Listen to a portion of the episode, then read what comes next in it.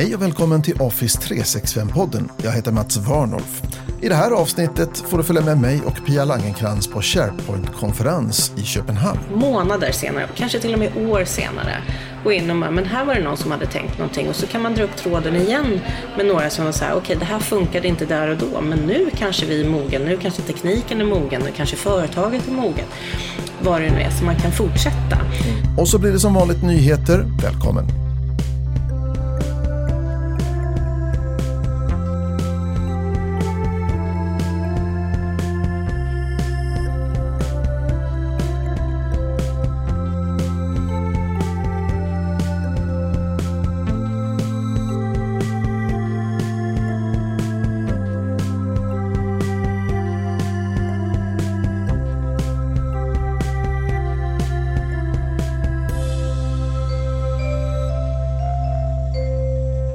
Paus för de stora IT-konferenserna på grund av pandemin under de senaste åren. Men nu i förra veckan var det äntligen dags. Vi är i Köpenhamn på European SharePoint Conference 2022. All right. Mm. Och vad händer här? Alltså, är, om du skulle beskriva det här för någon som inte är här, vad är det liksom mm. som händer en dag på European SharePoint Conference? Alltså, det är ju lite grann som en, vilken konferens som helst. Man har olika sessioner, man har olika talare som är från lite olika platser i ekosystemet och så finns det ett expogolv där folk försöker sälja sina produkter.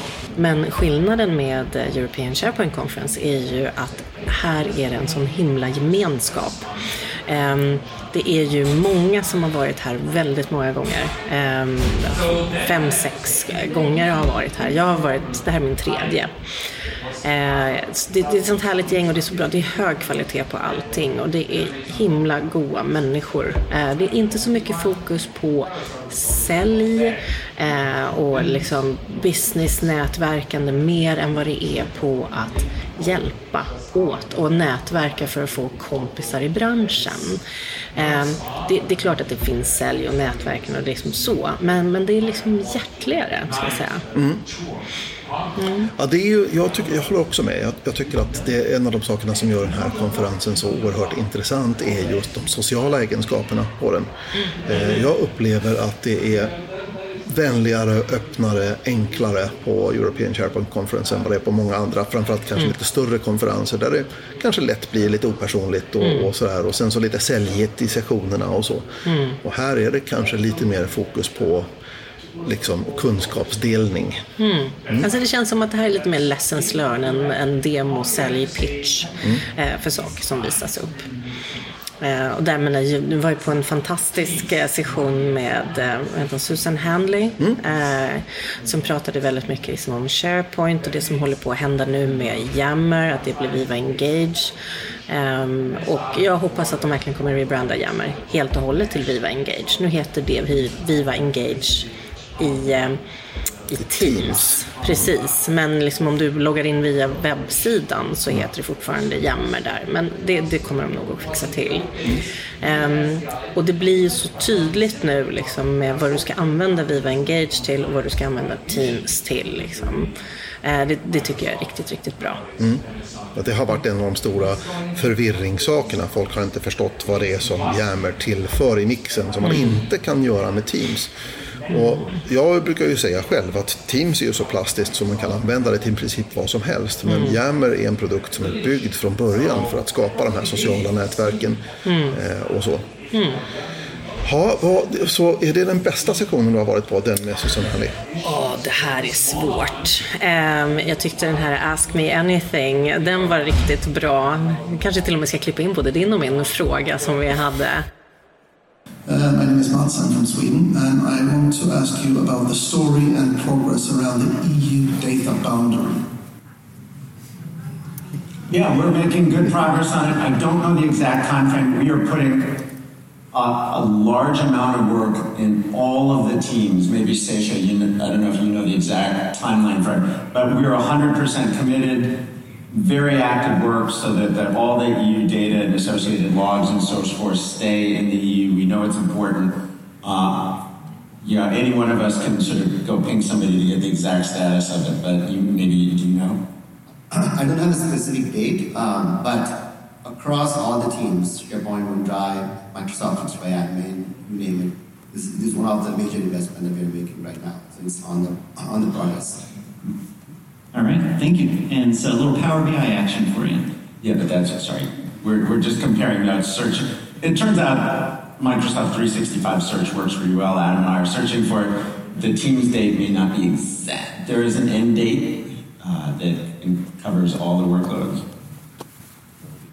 So, um, thank you all. I've been working as a SharePoint expert for about 20 years, and I'm an adoption, and I pretty much tell managers gently that they're the problem, and I'm helping them to fix it. Um, but I have so many accounts in so many different tenants, and I just want to tell you I want you to maybe look beyond Azure Directory and reuse the, the user base that you have in LinkedIn. I am the same person, whatever email address I have and my LinkedIn profile, that is where everyone finds me. No, you know, I got remarried and stuff like that, but I'm still me. So if I can use the user that I have on LinkedIn, I would love that. Yeah, and the other place, and uh, Sesha and maybe Scott, I feel bad, Scott, you showed up and we didn't give you a question. But a similar thing comes up with GitHub, where I'm a developer my identity is my GitHub identity. Could things federate to that? And so maybe Sesha, uh, for the devs out there, also maybe Scott talk about. Uh, do well, we see federation to LinkedIn? There's what I want to happen. Yeah. And then there's what the various and some VPs have the power to do. oh, sure, back. well, I think I think that the point is though is that the expectation on the part of the user is very often not aligned with whatever our business goals are. But to her point, her identity is LinkedIn, so you can log into Google, you can log into your MSA, your Microsoft account, you log into your Azure AD. The Azure AD is where you start getting into organizational structures. You're like, I am logging into the company that I happen to be working for right now. Yeah. But your LinkedIn is forever. And then from again, from a developer's perspective, to your point, my, my GitHub is forever. I will always have. I don't think most of our corporate, most of our medium to large corporate customers that I talk to would want a primary identity for a user to be something other than they manage an AAD right. and they set a whole host of policies around. But there are some guest access federated scenarios, right. like I, you know, a number of people at this conference are consultants and you can imagine hiring them, trusting their identity, and allowing them to participate on a project. But even then, sort of these, these so-called evil VPs uh, might say, "Hey, I'm willing to trust your, I'm willing to trust LinkedIn, but you know what I'm nervous about? I'm nervous about the device. I'm nervous about is your device got two-factor authentication? Does it have continuous access evaluation? Does it have, um, you know, modern, is the OS up to date? And so there, we can make that happen. Yeah, we could conceivably take all these device management conditional access policies and tie them to a LinkedIn identity as well as AAD. That's fair. I've never heard of anybody proposing to build that, but it is feasible. Well, let's a quick poll of the audience. Uh, who would like to be able to sign into their account with LinkedIn? Hands up. All right, you gotta vote it up. Vote it up. Well, and the other thing is, is so if you use you use LinkedIn, so how many use LinkedIn? Ah, right? So something that you're talking about is name changes and other things. You, if you use your company's your email address that is your company for your LinkedIn, and all of a sudden something happens, and then you can't get into your LinkedIn anymore, right? Because the company email has gone away. So a lot of people do use LinkedIn as their ubiquitous email ID that they use for everything, right? The thing I like about this idea, though, is if, if, if Azure AD is an app that you authenticate against within the context of LinkedIn, the user can then simply revoke it.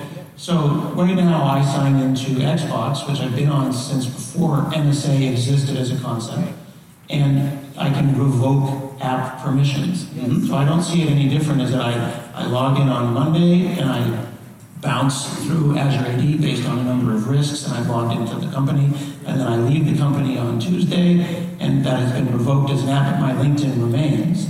It also gives the LinkedIn user the benefit of knowing that that person does or doesn't work for that particular company. The same concept exists today in GitHub because I'm in the Microsoft organization via the GitHub login, and I can log into Azure via GitHub. It'd be amazing to be able to log into Teams for the company or companies that I happen to work or contract for. Yeah, no, it's very feasible. I think in order for people to let us turn it on, they would want to make sure that, the, yeah,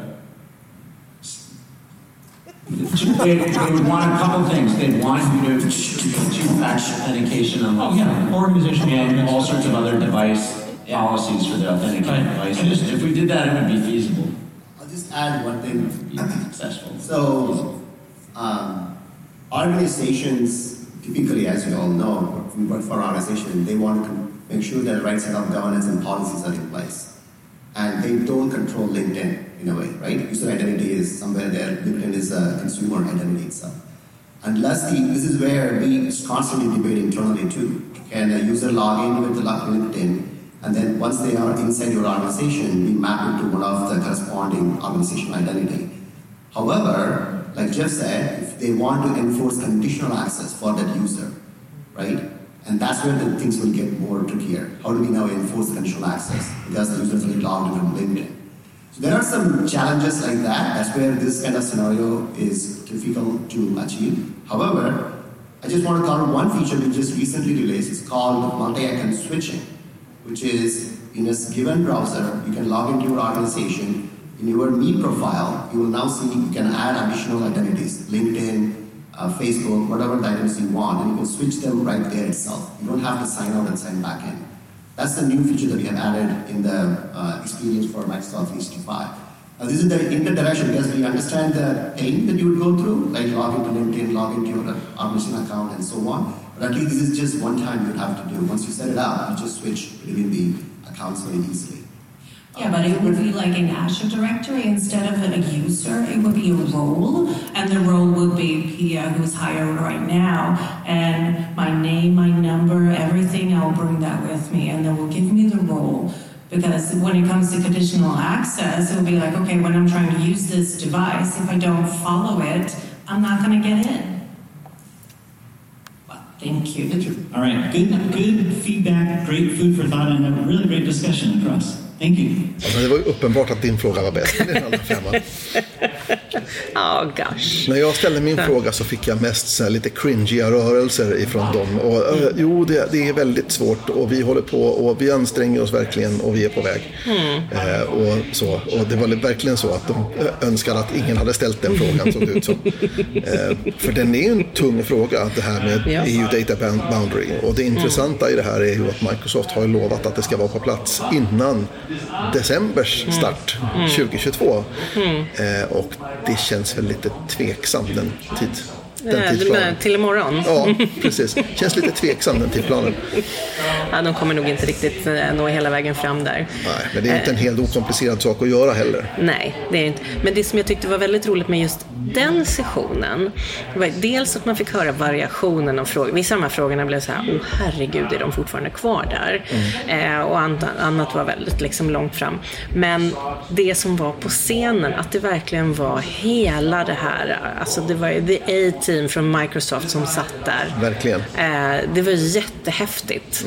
Eh, och liksom få ställa en fråga till alla dem samtidigt. Eh, det, var, det var grymt. Det, det var härligt. Det måste, man, det måste man verkligen säga. Eh, Jag var också själv lite så starstruck av alla människor. Människor som man lyssnar på poddar och tittar på YouTube-filmer med som Mark Cashman och ja, det var ju liksom, ja, hela gardet var där. Eh, Så ja, det var väldigt spännande att se. Eh, Och det märktes att, märktes att de tog frågorna på allvar. För de satt verkligen och försökte svara på frågorna. Och till och med satt och mässade med teamen i bakändan för att få ett, ett mer korrekt svar. Hur långt har vi kommit med det? Eller vad står vi? Eller, eh, ja.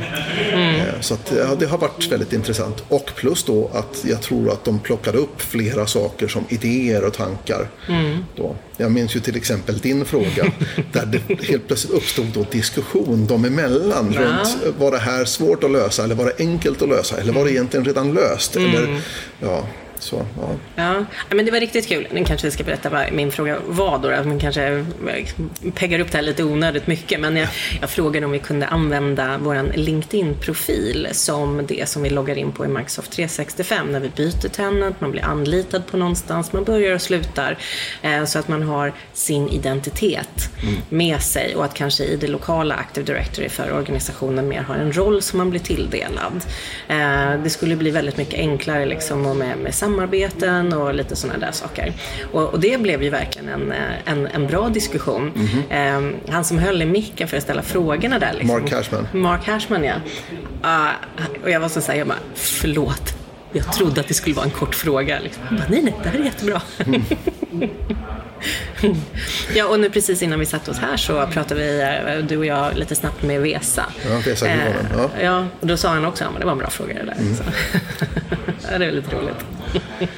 Så, eh, nej, men det, och det var en bra fråga och eh, det var många intressanta svar. Vi, bakgrunden till frågan är ju kanske någonting som i första hand, alltså själva problemet bakom frågan är ju kanske någonting som i första hand drabbar till exempel sådana som dig och mig som är konsulter som ska logga in hos många, många kunder och har unika identiteter hos var och en av dem eller alternativt att vi är gäster i, i 251 team eh, och så. Och det blir på, liksom, med tiden så blir det här lite besvärligt. Mm. Så ett exempel i ett uppdrag som jag sitter och jobbar i nu så har jag dels ett eget konto hos kunden och sen har jag dessutom ett gästkonto hos kunden. Mm. Och det är ju lite besvärligt därför att när de ska dra in mig i en konversation eller skicka ett meddelande till mig eller ett mail till mig eller så, så mm. är det ju alltid så att de skickar det till fel identitet. Mm. Så det blir lite besvärligt och då hade det varit enkelt att just kunna ha en identitet mm. och det är alltid den. Och, ja, Ja, men jag, och jag tror att det kommer att bli mycket viktigare, för nu drabbar det oss konsulter. Men om man tänker på hur arbetsmarknaden förändras med gigekonomin, då kommer det ju vara att det kommer vara kortare och kortare tid som du är anställd någonstans. Eh, och då är det ju lättare om du har din identitet och så kommer du in. Alltså precis som alla kort och liksom sådana grejer, att nej, men istället för att du har 50 taggar, ha en tagg som man då använder den här taggen för att ladda på för vad jag nu behöver här. Um, så kan jag gå vidare i mitt liv. Liksom. Och sen då när jag inte jobbar här längre så har de behörigheterna plockats bort. Ja. Eh, jag behöver inte ha en ny tagg. Det är samma sak, jag behöver inte ha en ny telefon för varje ställe jag kommer till eller en ny dator. Eh, jag behöver ha en bra telefon, en bra dator och en bra identitet så tror jag också man kan slänga på ganska mycket på den här identiteten Ehm, ändå. Liksom om man tänker på utbildning till exempel, eh, olika tester, och sånt där. Liksom det finns ju mycket, så här, om man tittar på LinkedIn learning, man säger att det här är vad vi vill att våra medarbetare ska göra. Jag tar ju med mig kompetensen när jag går vidare. Ehm, så varför skulle inte den liksom kunna klistras på min profil? Om man nu skulle vilja ifrågasätta det här så skulle man naturligtvis kunna ställa då frågan att den här identiteten är ju helt och hållet kontrollerad av identitetsinnehavaren och hur kan vi lita på att den personen sköter sin hygien med lösenord och liknande saker och så. Eh, och det är en giltig fråga men eh, jag tror inte att lösningen handlar om att ha 151 konton. Mm. Det är inte en del av lösningen. Nej. Utan det är ju snarare då någon slags, just nu någon slags ja, praktisk konsekvens av... Eh... Ja, men alltså, och det var ju också där som jag viskade in i, i micken där och sa så fast ni äger LinkedIn. Så om man då vill se som att om jag ska använda mitt konto så får mitt konto då se till så att jag har två faktor, att jag har de här, det kan ju finnas en hygienfaktor på mitt konto på LinkedIn. Mm -hmm. Man kan säga så att det här är verifierat, det här är verifierat och du, det här ska verifieras var sjätte månad eller varannan månad eller någonting sånt där. Mm. Så det är Känns som att det går att göra liksom. Ja, det känns som att det skulle kunna gå att göra. Mm. Definitivt. Ja, eh, hur vi än vänder oss så har man rumpan bak, jag säga. Men, men om man inte tar av sig byxorna för då kommer rumpan fram. Eh, men eh, det var inte det jag skulle säga. har du varit på någon, eh, någon riktigt bra session? Jag har varit på flera riktigt bra sessioner faktiskt. Jag tyckte den, eh, i morse så var jag på en session som handlade väldigt mycket om det här med externa identitet. Det är den tekniken som ligger bakom det här med delade kanaler i Teams när man mm. går mellan organisationer. Och det bygger i praktiken på att min organisation skriver ett avtal med din organisation. Det behöver inte vara en skrivet avtal, men vi måste åtminstone prata med varandra. Och så måste vi komma överens om att eh, du Pia ska få komma åt en kanal i ett team hos mig. Så jag sätter upp, jag talade om då att cloud476.com, den tenanten, eller förlåt, den organisationen är betrodd hos mig.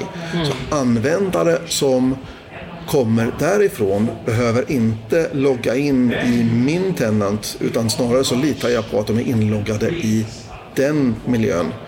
Så att när du till exempel, när du kommer in till mig så behöver jag inte eh, kolla att du är du, utan det förutsätter jag är gjort på din sida. Och I den mån som jag kräver sån multifaktorautentisering så kan det till och med vara så att din miljö skickar med ett bevis på att du faktiskt är multifaktorautentiserad redan. Och då kan jag respektera det som att den delen är klar. Jag behöver inte göra extra. Jag behöver inte ha dubbelinloggningar och separata konton.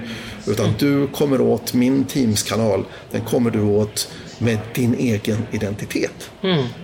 Och det här är också någonting som Microsoft redan nu exponerar för tredjepartsapplikationer som ligger i Azure AD. Säg då till exempel att du har någon eh, Salesforce eller någonting där du, som du loggar in i med Azure AD-identiteter. Ja, då fungerar det på samma sätt. Det vill säga att om du kör Salesforce och det finns en licens för mig någonstans i din tenant så att säga. Så kan jag komma åt den med min identitet. Jag behöver inte ha ett konto hos dig. Inte ett gästkonto, ingenting. Utan jag loggar in i min egen miljö och den ger mig rätten att använda din applikation.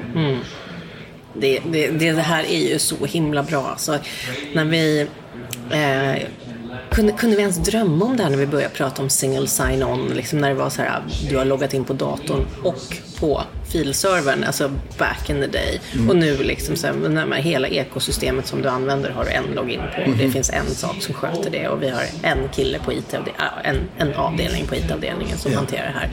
Inte 41 olika. Precis. Ja, det är nice.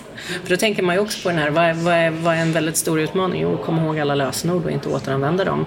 Det är ju den största risken som vi har idag när vi pratar om lösenord. Det är dåliga lösenord och återanvända lösenord.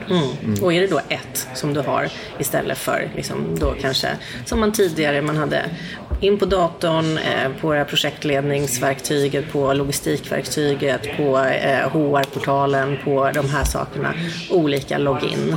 Samma e-mailadress men olika login. För det var ju då de facto olika konton. Precis.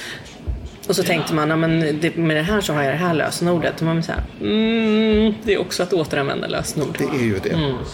Nej, så eh, eftersträvansvärt är det ju egentligen den här tanken med att jag har ett enda konto och det använder jag för att komma åt alla resurser där jag ska vara behörig. Det är ju någon slags ideal, någon slags dröm. Eh, och vi får väl se om vi når dit under vår livstid, höll jag på att säga. Men, men just nu ser det verkligen ut som det är på gång. Mm. Men det finns nog många saker kvar att lösa. Jag ska absolut inte underspela komplexiteten Ja, i det där. Sen var ju vi på den här äh, sessionen med Tracy, vår nya bästa kompis. Ja, Tracy van der Skiff från eh, Sydafrika. Gud vilken härlig tjej. Ja. Eh, och det som jag gillar med henne är ju verkligen att det är liksom rakt och tydligt i att det här är vad vi behöver förändra på IT-avdelningen och det här vi behöver förändra på användarsidan. Och liksom, ja, ganska rakt och tydligt. Eh, och jag älskar hennes bilder. Alltså, ja. Hennes presentationsbilder är vad du pratar om. Ja, ja, ja. Hennes presentationsbilder, ja. Mm, absolut. De är oerhört talande och hon är en duktig storyteller på det sättet också. För att hon kan verkligen referera tillbaka till händelser som är relevanta för det hon pratar om. Så att det, eh, hon är en anledning nästan i sig att besöka en sån här konferens. Absolut. Så eh, jag, jag, tal, jag talade om det för henne igår, hon var lite förlägen att när, när jag var för första gången på European SharePoint Conference så såg jag massor med sessioner, precis som man gör på en sån här konferens. Eh, men hennes session var den som jag berättade om när jag kom, kom hem tillbaka till mina kollegor. Nej, hon var grym. Hon Så Tracy är väldigt bra. Eh, Den här, extranet, eller förlåt, den här extra, externa identitetsföreläsningen var också väldigt, väldigt bra. Eh, Den Ask Me Anything-varianten som var igår var också väldigt, väldigt bra. Eh, Och sen har man ju sett en del, idag, del saker idag som man kanske inte, åtminstone inte just nu, tycker var så fantastiska på något vis. Och den som jag tänker på mest eh, och det är ju eh, den intensiva försäljningen som pågår från Microsoft. Och på den här konferensen representerade det av, eh, av Caruana eh, från Microsoft som pratade om metaverse eh, och eh, våra liksom, avatarer som vi skulle använda oss av. Och eh, i brist på ett bättre uttryck så känner jag på riktigt att det här är en lösning i jakt på ett problem. För man pratar om det som att ja, det är jättebra för den som vill ha kameran avstängd. Ja, Fast jag vet redan hur man stänger av kameran i ett Teamsmöte. Fast jag tror ju att både du och jag är egentligen lite för gamla för att bli imponerade på, av den här lösningen. Alltså det är så här, handen på hjärtat. Det är ju liksom, jag tror ju i de slidesen hon körde innan hon började prata om metaverse, då var det väldigt mycket om hur millennials och Gen Z kommer in på arbetsplatsen. Och det är ju så här, det här är man ju van vid från gamingvärlden, att du har en avatar, att du har någonting annat, att du visar upp din, liksom, eh, man sa någonting om liksom att man skulle visa upp sin personlighet och, och sådär. Ja. Ehm, så jag tror nog att, alltså precis som Microsoft köpte eh, Minecraft, eh, så tror jag att det här är någonting. Men jag tror ju också att det här kommer att bli ganska populärt. Eh, alltså vi har ju nu med gig-ekonomin, om du har de här, vi har väl kontoret i Metaverse.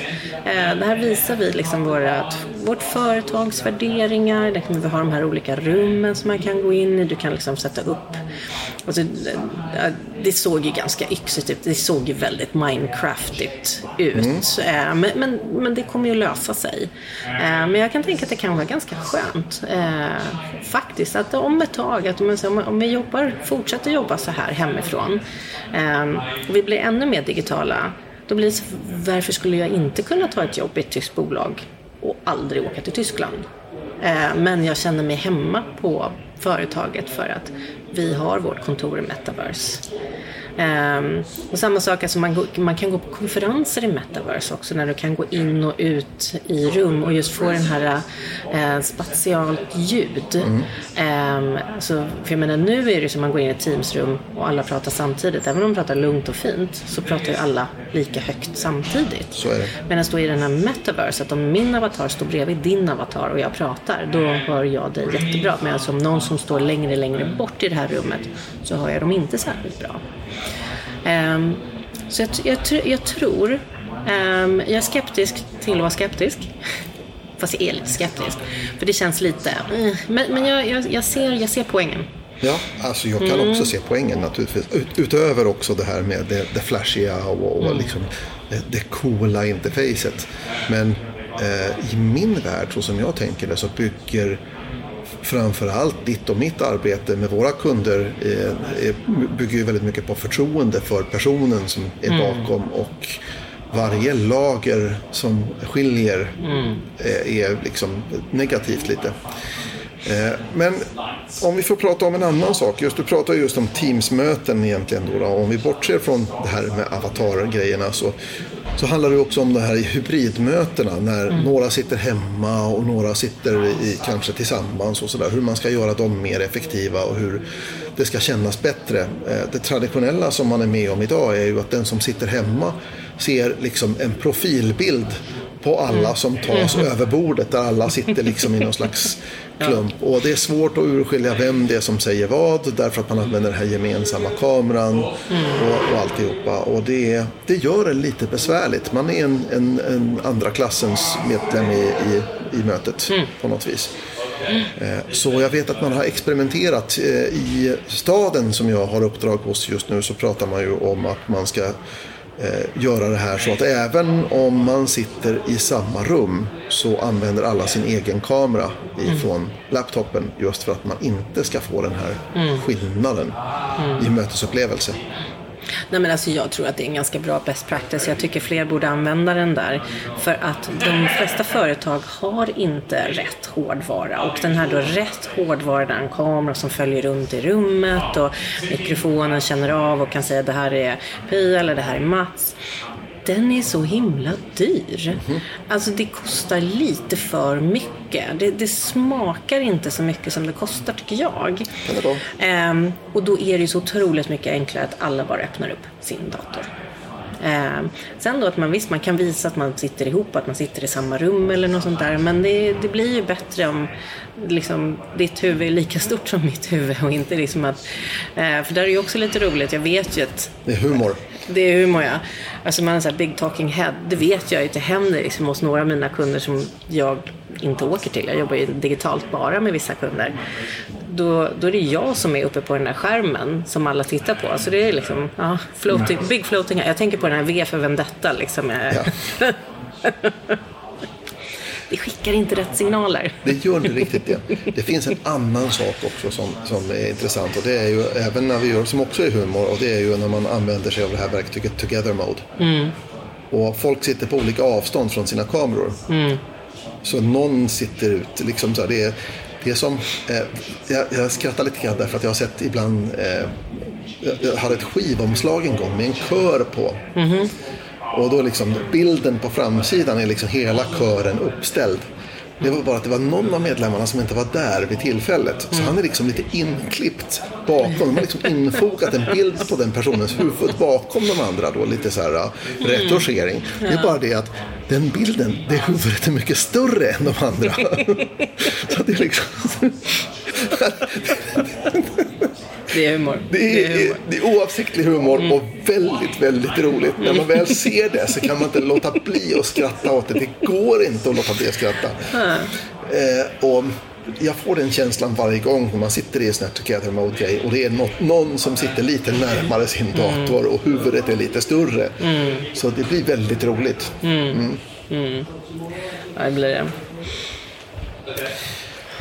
Ja, eh, och nu är vi ju då på onsdagen, det vill säga vi är på konferensens andra dag. Nej, tredje. Första dagen är ju massa workshops och sånt. Jag var inte med på den dagen. Nej, precis. Ehm, så att, eh, och det är ju fyra dagar, för det är en dag imorgon också. Definitivt. Så, men då, jag, jag var bara med då igår och idag. Så konferensen är ju just uppgjort så då att man har den första dagen, dagen före konferensen så har man någonting som heter en pre-conference tutorial. Och då är det en hel dag i ett antal olika ämnen. Man väljer vilket ämne. Det här kostar ju extra att vara med på förstås då. Så, så eh, sådana här konferenser betalar man för det antal dagar man vill vara med på. Eh, Och väljer man då att vara med på måndagen också, som jag var till exempel då, så kan man då sitta då på en, en hel dag i något ämne som man tycker verkar spännande och intressant. Eh, I övrigt då så är ju de här konferenserna typiskt då kanske 45 minuter till en timme långa. Ja, det blir ju lite kortare pitchar. Vad, vad var det du gjorde i måndags då? I måndags så var jag och tittade på en eh, pre-conference tutorial som hette Hybrid Work Masterclass. Eh, och eh, den var superintressant därför att det handlar just om eh, den presentatören som pratade om det, han, han var väldigt noga med att säga så här. Eh, jag kommer kanske nämna eh, Microsoft Viva i förbifarten. Man får komma ihåg att Microsoft Viva är ett verktyg som man kan använda för hybridarbete. Det är inte lösningen på hur, hur vi får hy- hybridarbete att funka. Därför att hybridarbete handlar om mänskliga relationer och om hur vi ska, hur vi ska samarbeta tillsammans och så vidare. Då. Och, det, är, det är ungefär som att säga så här, om du vill skriva en riktigt bra bok så måste du ha Microsoft Word. Eh, och det är liksom inte alls idén, utan eh, det, är, ja, det är andra saker som avgör om hybridarbete ska funka. Eh, så det var oerhört intressant och, och eh, jag lärde mig massor där. Eh, en av de sakerna som jag minns, som jag plockade upp speciellt, det brukar ju vara så här att man, har, man tar med sig en massa saker hem. Men en del saker, de, det är liksom de som man har lättast att, att rabbla ifall någon frågar en. Och den som jag har lättast att rabbla om någon frågar mig så var det eh, vi pratade under den här Hybrid Masterclass-historien, Hybrid Work Masterclass-historien ganska mycket då om hur man hanterar då de människor då som kanske känner lite, eh, eller som är introverta till sin lä- läggning då och som tycker att det är väldigt jobbigt att synas i kamera och sådär. Och varför det är så? Eh, därför att att synas i kamera, eh, det, när vi sitter som du och jag gör just nu Pia, sitter vi mitt emot varandra och vi ser varandra som människor. Men hade vi haft en kamera emellan och så vidare då, så då blir det en performance. Då blir det som att jag måste, och det är som ett uppträde, det kräver extra av mig bara för att, ja, av någon anledning. Så därför så tycker introverta människor oftast att det är väldigt taxerande på orken att vara med i, i kamera, i bild. Och det, dessutom finns det forskning då som säger att om, ju mer man tittar på sig själv i den här, desto tröttare blir man. För då, blir man, då skärper man sig verkligen i hur man, man tänker verkligen hur man ser ut och hur man beter sig och så vidare. Då, om man tittar på sin egen bild. Så därför finns det ju faktiskt en inställning i Teams där man kan säga jag vill inte se min egen videoström. Eh, och så den kan ju vara eh, ett alternativ till exempel. Men eh, då hade vi en lång diskussion om det här då med, med liksom introvertas grej, hur de lider nu när vi har varit i pandemi. För det är enkelt att tänka sig att under pandemin så har det blivit lättare för de behöver inte åka till kontoret, träffar inte lika mycket människor. Fast i verkligheten så gör de ju det, det är bara att det sker nu istället då via Teams och via kameror och det ställer nästan ännu mer krav på en. Eh, Men då var det en deltagare som sa någonting klokt. Man får heller inte glömma bort att det här är väldigt taxerande för de som är extroverta. Som behöver ha den här mänskliga kontakten hela tiden. För att eh, det- är det som ger dem deras egen uppfattning och självvärde och alltihopa det här. Det är den, eh, den, den feedbacken som man får av mötena. Då. Eh, Och det är där de hämtar energi och de har också lidit under pandemin när de inte haft den möjligheten. Du säger dom till både introverta och extroverta. Vi, vilket läger är du? Det är ju en bra fråga. Eh, är jag introvert eller extrovert? extrovert? Jag tror att det beror lite grann på, på läget. Eh, jag har en dotter som har ett beteende och jag, när jag observerat henne så tänker jag att jag är lik, lite likadan själv. Eh, jag är nog till naturen introvert, men jag har ganska lätt att slå på en social sida och gå ut och vara extrovert och så vidare. Och det kommer naturligtvis då från att jag har jobbat som instruktör. Jag har hållit mycket kurs och träffat mycket människor. Och det funkar inte att vara introvert, eller det är väldigt svårt att vara introvert i de situationerna. Så då blir det som en persona som man tar på sig. Eh, Det är lite grann som att ja, man, är, man har speciella kläder när man håller kurs kanske. Och när man tar på sig dem så blir man extroverte Mats. Och, eh, annars så kanske man är kanske lite mer blygare Mats. då. Men det är så olika i de här olika sociala sammanhangen vilka spelregler som gäller. Eh, jag brukar dra de här extremerna att alla tror jag kan förstå att det är olämpligt att dra fräckisar med bordsgrannen på Nobelfesten. Medans eh, sitter man... kräftskivan? Eller på kräftskivan eller vad det handlar om. Så det finns de här två extremerna men allt däremellan så kan det vara liksom lite svårt att förstå. Man får liksom komma in med en lite lyssnande... Men, men sen är det också viktigt att, eh, att både, alltså nu är det ju oftast, oftast så att introverta måste möta extroverta. Eh, och sen så tycker jag väl att det är okej att man ska få vara Eh, liksom att "Nej, men jag är introvert, jag vill inte. Men jag tycker inte att det är okej att säga men jag är introvert, jag, jag mår dåligt av att ha på min kamera hela tiden så jag har den alltid av. Ja. Det tycker jag inte är okej. För att även om du är introvert så behöver jag se liksom, eh, vem är du? Blir du chockad av det jag säger? Eller pratar jag för fort och du inte förstår? Alltså, det finns ju väldigt mycket feedback från dig till mig för att vi ska ha Visuell ett bra feedback. möte. Eh, så det är ju inte helt okej att alltid ha den av. Ehm, utan att eh, introverta behöver också dyka upp på video. Eh, och jag har inte hittat ett bra sätt faktiskt att, att göra det på.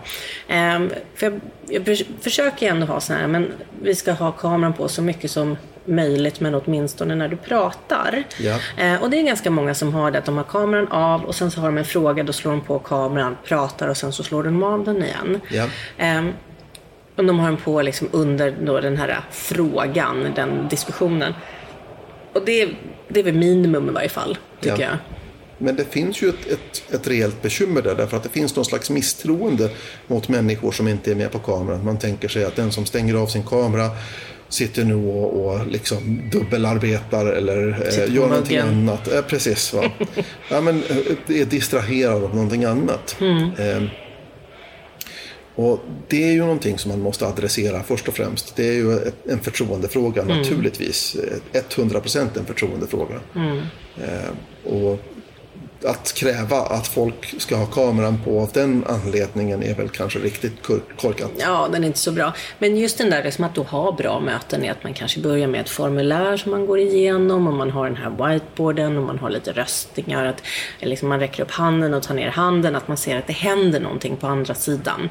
Kanske inte nödvändigtvis ha kameran på hela tiden. Eh, men liksom någonstans, för det är det man undrar. Liksom, har, har, har den där personen gått eller? Eh, så där, att det kan vara lite så sånt. Eh, och jag har ju bara möten. Alltså jag har ju möten hela tiden. Och vissa av mina kunder har jag aldrig sett. Och då blir man lite sådär, alltså det är inte så att jag är misstänksam, men man blir ändå lite såhär, nästan så inte misstänksam men orolig. Är de, är de, är de med? Mm. Förstår de vad jag säger? Är det, är det, sitter de där och ragear eller vad, mm. vad, var det någonting jag sa? men det finns ju sätt att, att göra det här på.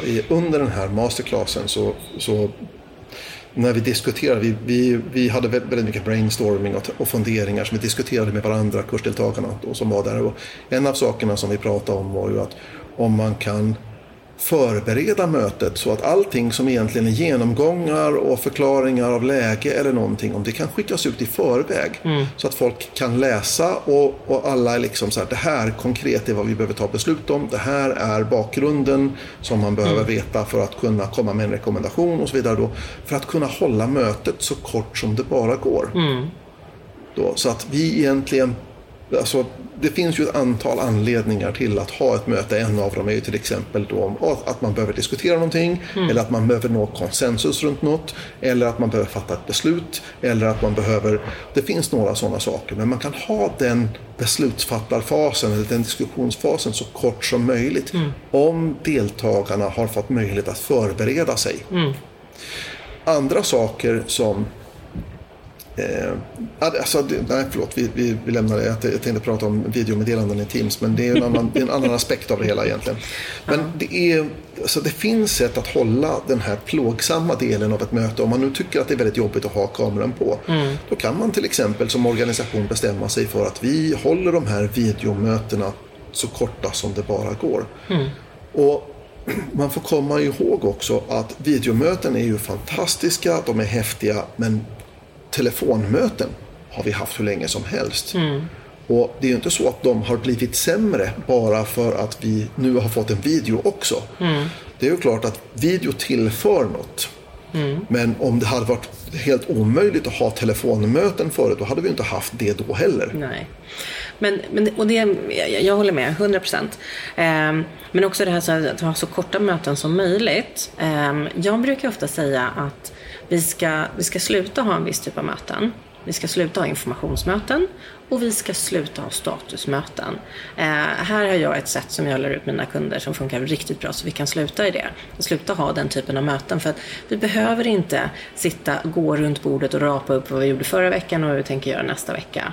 Eh, sådär, utan vi ska ha möten för att eh, vara kreativa, ehm, eh, lösa problem Eh, för det är ganska många gånger som man sitter i ett möte, projektmöte och så säger ja, men jag har lite problem med navigeringen i den här eller någonting. Och så kan man säga, ja men det där är jätteintressant men vi tar det offline för att vi kanske inte hinner gå in i den diskussionen här. Den blir för stor för det här mötet. Eh, de ska sitta och rapa upp allting som de gör. Eh, och då tycker jag, så här, använder vi planer och säger det här är vad jag gör. Eh, och jag fyller på i mina kommentarer. Det här är vad jag har gjort för att få den här uppgiften att gå framåt eller det här är vad som hindrar mig. Och om jag då lägger på taggen, det här ska upp på agendan, så har vi en automatisk agenda och där tar vi upp det som är problem. Om det är någon som vill läsa vad jag har gjort med jag har inga problem med navigeringen, utan jag jobbar med den, jag har byggt upp de här noderna, vi har skapat alla de här sidorna. Liksom, inga problem. Vi behöver inte ta upp mötestid för det. Men då kanske att du har en fråga, då kan du sätta taggen agenda på den där och så pratar vi om den. Så då är det så här, vi ska prata problem, vi ska prata om eh, kreativa saker och, och vara problemlösande. Och så ska vi också bygga relationer. Mm. Vi ska lära känna varandra. Det är det vi ska ha mötestid till. Och de andra sakerna är så här informationsmöten. Bara, det här är vår nya policy, det här är de här grejerna. Eh, vi har för men... många möten som kunde varit ett mejl. Ja, precis. Alltså så är det. Och då kan det liksom, och då är det här som, som är Susanne Han, Susan Hanley. ja, det är så himla bra att du är här. Du är liksom min namn Wikipedia. Jag är så dålig på namn. Um, de pratar med de här olika prylarna liksom, som man nu kan göra med nyheter och audience targeting och sådana här saker. Och det är superbra liksom, att istället då för att jag ska prata om den här nya policyn i ett möte, ta upp massa tid, eh, så tar jag och spelar in mig själv och har min powerpoint och liksom lägger upp den där och så skickar vi ut den som en nyhet. Och sen då när någon har några frågor, ja, men då bemöter jag dem då i Viva Engage. Eh, och så finns den där. Dels så behöver jag ju inte göra det igen och igen och igen. Utan den finns där. Var det någon som tyckte att det var svårt att förstå så kan de titta på den flera gånger. Behöver man sakta ner för att jag pratar väldigt fort, för det gör jag, så kan de göra det. Eh, och sen så pratar vi om problemlösningar. Kan man säga, men ursäkta, jag tror att ni inte riktigt har tänkt igenom de här bitarna. Bra, det är det vi ska prata om. Det är det vi ska lägga ner tid på. Det, jag håller helt med. Eh, Det finns en annan sak som man också kan, kan göra och den, den påminner ganska mycket om det du pratade om. Det fanns en trend, jag såg den här trenden pratas om för många år sedan. Det var egentligen innan Microsoft köpte Yammer utan när de bara använde Yammer internt. Och när de började prata om den typen av sociala liksom, sammanhang, eh, elektroniska so- sociala forum på, på liksom, ja. Så det var innan Yammer kom in som produkt så pratade man, då fanns det en term som heter working out loud. Och working out loud handlar ju väldigt mycket om att man postar, man lägger någonting på morgonen så här, idag arbetar jag med de här sakerna. Och, eh, och har man ett problem så skriver man i det gemensamma forumet, idag försöker jag lösa de här sakerna. Det här är ett problem för mig just nu. Och, eh, och tänker man liksom att när jag har tid så slår jag, ja, jag slår en blick i den där och så ser jag vad de andra håller på med idag och så vidare. Och på det viset kan man slippa alla statusmötena och alltihopa där. Utan man, man arbetar på det sättet istället. Därför att det är oftast mycket enklare. Och om man nu är så att man har svårt att formulera sig. Då finns ju faktiskt, och nu, nu vi kommer till den här, då finns ju faktiskt möjligheten att använda sig av de här nya funktionen för videomeddelanden i Teams till exempel. Där man kan slå på kameran i Teams och bara snacka och läsa in sitt meddelande. Hej, eh, idag sitter jag hemma och jobbar eh, och jag ska göra de här sakerna. Det här är vad jag försöker lösa idag. Det är, väldigt smidigt för menar, många gånger går det extremt mycket fortare. Jag menar, vad du kan säga på 30 sekunder och vad du kan skriva på 30 sekunder. Det är en ganska stor skillnad. Eh, och sen också att jag kan få se dig. Eh, jag menar, om jag då är en projektledare eh, och ska berätta liksom så här, hur gick det på styrgruppsmötet? Ja, vi pratade om de här sakerna, det här beslutet kom igenom. Ehm, hur, hur jag säger det säger, skickar ju också väldigt mycket budskap. Ehm, så det är bra grejer. Man ska använda det mer. Eh, och det som jag också gillar med det här med working out loud det är också att man behöver tänka mer på skillnaden mellan dela och bidra. Eh, när jag delar någonting så är det så här, den här har jag gjort, den här vill jag att du ska titta på. Eh, då delar jag den med dig. Eh, men när jag bidrar så vet jag inte vem jag delar med. Jag har inte någon direkt i åtanke utan när jag bidrar så jag tänker högt. Jag menar, jag metaverse, hur vi skulle kunna göra de här sakerna. Jag tänker högt, working out loud. Eh, och bara sätter det där ute. För sen då när någon annan kommer in och söker så kan de månader senare, kanske till och med år senare, gå in och bara, men här var det någon som hade tänkt någonting och så kan man dra upp tråden igen med några som var så här, okej det här funkade inte där och då, men nu kanske vi är mogen, nu kanske tekniken är mogen, nu kanske företaget är moget. Vad det nu är, så man kan fortsätta. För det är ju väldigt många som gömmer sin kompetens i chattar och annat för de inte vill vara ute i kanalmeddelanden för det är ändå ingen som är intresserad av vad jag gör. Eh, och, liksom, och när jag och, och Lotta jobbar tillsammans om de här transaktionerna, det är ingen som är intresserad. Och jag är så glad när jag var hos en kund nu som sa det var en tjej som, eh, som räckte upp handen och bara, men jag är intresserad. För jag, är, jag jobbar deltid. Ehm, och det finns massa saker som ni gör som jag inte vet att jag borde göra. Så att jag är intresserad av vad ni gör. Och det var så här, eh, jaha, oh, det visste inte jag. Nej, nej, bidra. Bidra, bidra, bidra. Ja, Bidragen är oerhört viktiga och det kan ju ha att göra med att man man har tänkt runt någonting. Eh, antingen man har kommit på ett problem eller man har kommit på en lösning på ett problem eller man har en idé för någonting. Mm. Och som, återigen, precis som du säger, det finns ingen uppenbar mottagare av det här utan jag bara så här, det här har jag tänkt, här, jag lägger ut det här. Får vi se ifall det är någon annan som kan ta den här idén och springa med den. Mm. Mm. Du Pia, vi ska gå ut och så ska vi gå på fler sektioner. Den här eh, dagen är ju, har ju, den är ju inte slut än eh, och vi har en dag kvar. Eh, måndagen var pre-conference tutorial, igår var en hel dag med sessioner, idag är en hel dag med sessioner och imorgon är en hel dag med sessioner. Men innan vi eh, lägger på luren tänkte jag bara att vi skulle kanske prata lite om Expo-golvet. Ja, Ja, eh, det är ju en massa tredjepartsleverantörer och sånt som är här och här är det ju, eller jag skulle säga här är ju mest tredjepartsleverantörer. Det är mycket tredjepartsleverantörer. Ja, vi vi har sett, sett några utbildningsföretag ehm, och så massa Microsoft såklart. Eh, men jag har inte sett så himla mycket gadgets och sånt. Tekniska prylar. Tekniska prylar. På Teamsdagen då var det ganska mycket med, det var headset och det var skärmar och det var liksom sådana saker. Här är det mest programvaruleverantörer, tjänsteleverantörer och, och så som finns här. Mm, jag tror alla backup-lösningar är här. Det är de säkert. Och de flesta större migreringslösningarna är här. Och så, migreringsverktygen. Eh, och så finns det en hel del governance-verktyg. Du, vi har ju hittat ett till exempel som vi tyckte var lite sensationellt och bra. Eh, och då ska vi naturligtvis säga att eh, vi, det här är, vi, vi är lite exalterade just nu därför att vi har sett att det här, det här gillade vi. Eh, och det är ett verktyg då som heter Easy Life 365. Och jag måste säga, det som jag blir helt exalterad för i den här är att vi kan lägga på SharePoint content, vi kan lägga på etiketter i Planner, vi kan lägga på flikar i våra kanaler. Eh, vi kan göra alla de här olika sakerna. Man kan lägga på eh, sån här lite, skicka ut mejlinfon om saker. Eh, ah, mm, mm. Men nu är det ju så att det här är ju, för den som vet vad vi pratar om så är det här enkelt att förstå och för den som inte vet vad vi pratar om så kanske vi ska förklara grunden med en sån här produkt överhuvudtaget.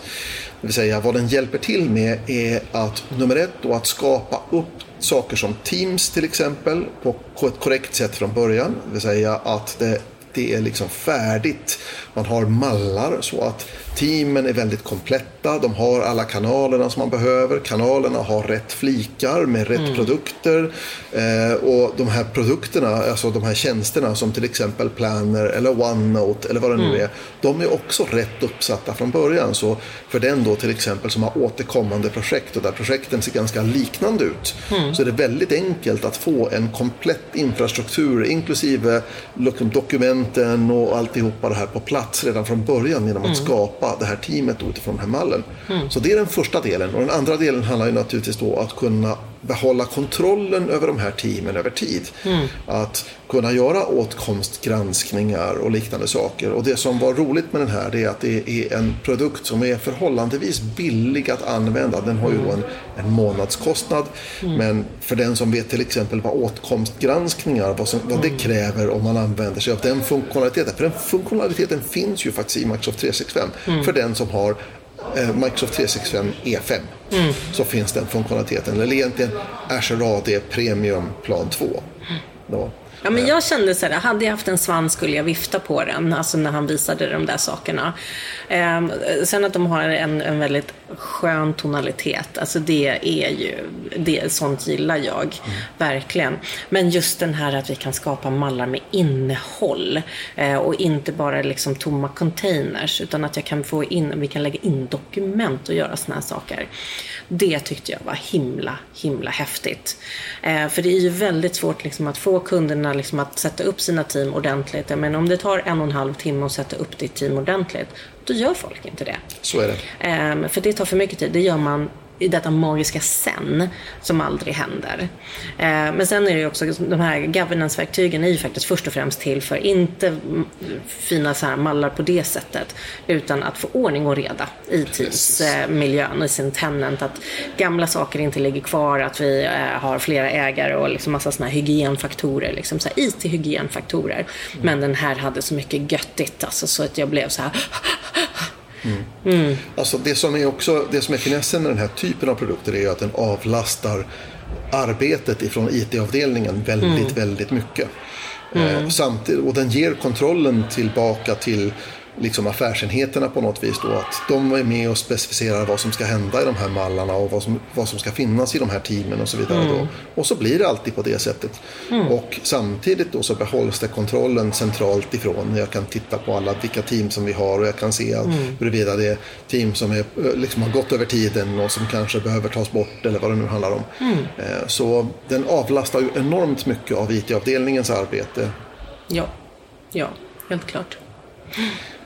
Så det är ju exempel på produkter som man kan hitta här. I övrigt så finns det massor med, med eh, sköna verktyg och eh, add-ons som man kan lägga till till sin Microsoft 365 beroende på vad ens behov är. Om ens behov är eh, att mäta och undersöka så finns här massor med statistikverktyg och, och Case sånt. management, översättningar, Visst.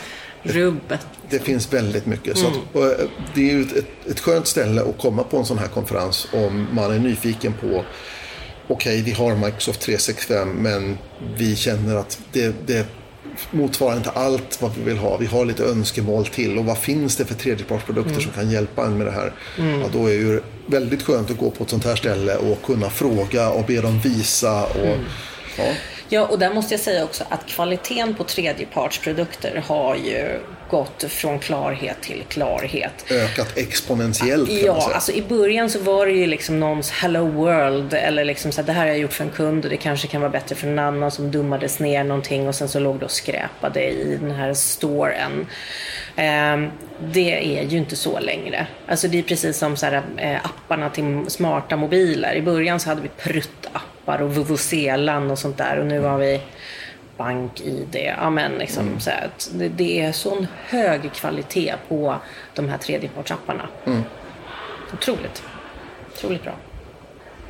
Nej, det, det är verkligen värt. Jag, jag, eh, jag har ytterligare en produkt som jag är själv lite exalterad över.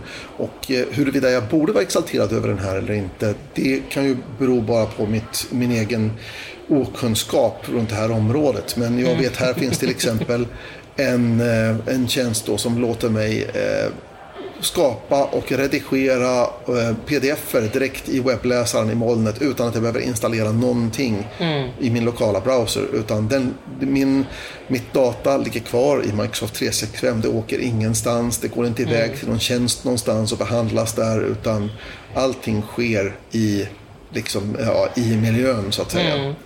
Eh, och, och alla dokumenten lagras där och sådär. Och, Just att jag, jag kan då eh, låta mina användare, rätt användare, skapa pdf-er till exempel utan att jag behöver installera ett dugg åt dem. Utan de gör sina dokument i Word och sen så konverterar man dem till pdf. Eller också gör man dem från scratch i, den, här, i den här editorn. Då. Det är, Jag tycker att det är grymt coolt vad man kan göra nu. Ja, nej, det är grymt. Ja, Ja, nu ska vi springa ut igen då? ja, vi ska väl det. För det finns ju mycket kvar att upptäcka. Absolut. All right. Ja. Tack. Tack. Dags för nyheter i Office 365-podden. Nu kan du byta namn på din SharePoint-domän-URL. Det är inte superovanligt att organisationer byter namn. Tyvärr har man oftast tvingats leva kvar med det gamla namnet i just sin SharePoint. Så när organisationen Wingtip Toys skaffade Microsoft 365 så fick deras SharePoint-URL namnet wingticktoys.sharepoint.com, Men även efter att man bytt namn till Contoso så lever det gamla namnet kvar i just SharePoint-URLen. Men inte nu längre, för nu kan de flesta byta URL för att spegla det nya namnet eller varumärket. Räkna ihop hur många sajter och OneDrives ni har och är det färre än 10 000, ja då kan du byta namnet själv. Har du fler än så så får du vänta eller kontakta Microsoft och lägga ett ärende där ni begär hjälp med bytet. Yammer var lite på allas läppar nu under European SharePoint Conference i Köpenhamn. Många tyckte att man skulle byta namnet till Viva Engage, andra gillade den nya funktionaliteten i jammer såsom Stories och Storylines. Microsoft själva sliter vidare med att strama upp produkten så att den följer regelverken. Och det innebär att man bara ska ha ett jammer-nätverk internt. Så i maj 2023 så börjar Microsoft att konsolidera, det vill säga slå samman de interna nätverken till ett stort gemensamt. Och i samband med det så kommer data och användare från sekundära nätverk att raderas. Så missa inte att göra export på det här i tid ifall ni vill bevara det. Du kan ta kontrollen över konsolideringen genom att göra det hela själv och därmed undvika Microsofts gissningar. Se länken i show notes för att läsa mer om hur man konsoliderar nätverket själv och hur man exporterar data. Att använda mobilen för Teamsmöte är superbra och för vissa yrkeskategorier så är det det enda sättet. En nyhet är att man nu under december kommer att få möjlighet att minimera videofönstret i så kallad picture in picture så att du kan använda andra appar under ett möte utan att missa video från mötet. Det här kommer för iOS nu i december alltså. Vissa yrkeskategorier använder gemensamma mobila enheter för att komma åt Microsoft 365. När mitt skift slutar lämnar jag över mobilen till nästa användare. Men det här kan innebära att känsligt data exponeras mellan användare som använder samma enhet. Men i sommar planerar Microsoft att släppa en funktion som heter Shared Device Mode på Android-enheter.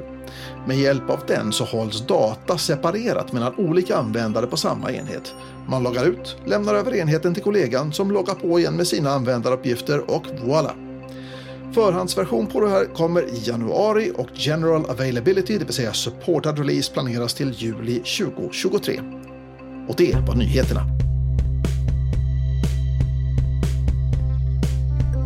Och det var allt för Office 365-podden för den här gången. Om du har tankar, synpunkter eller frågor får du jättegärna höra av dig på office365podden varnolf.net.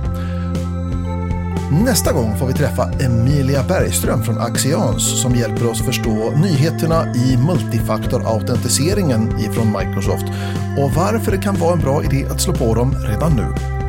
Fram till dess, ha det så gott, vi hörs, hej!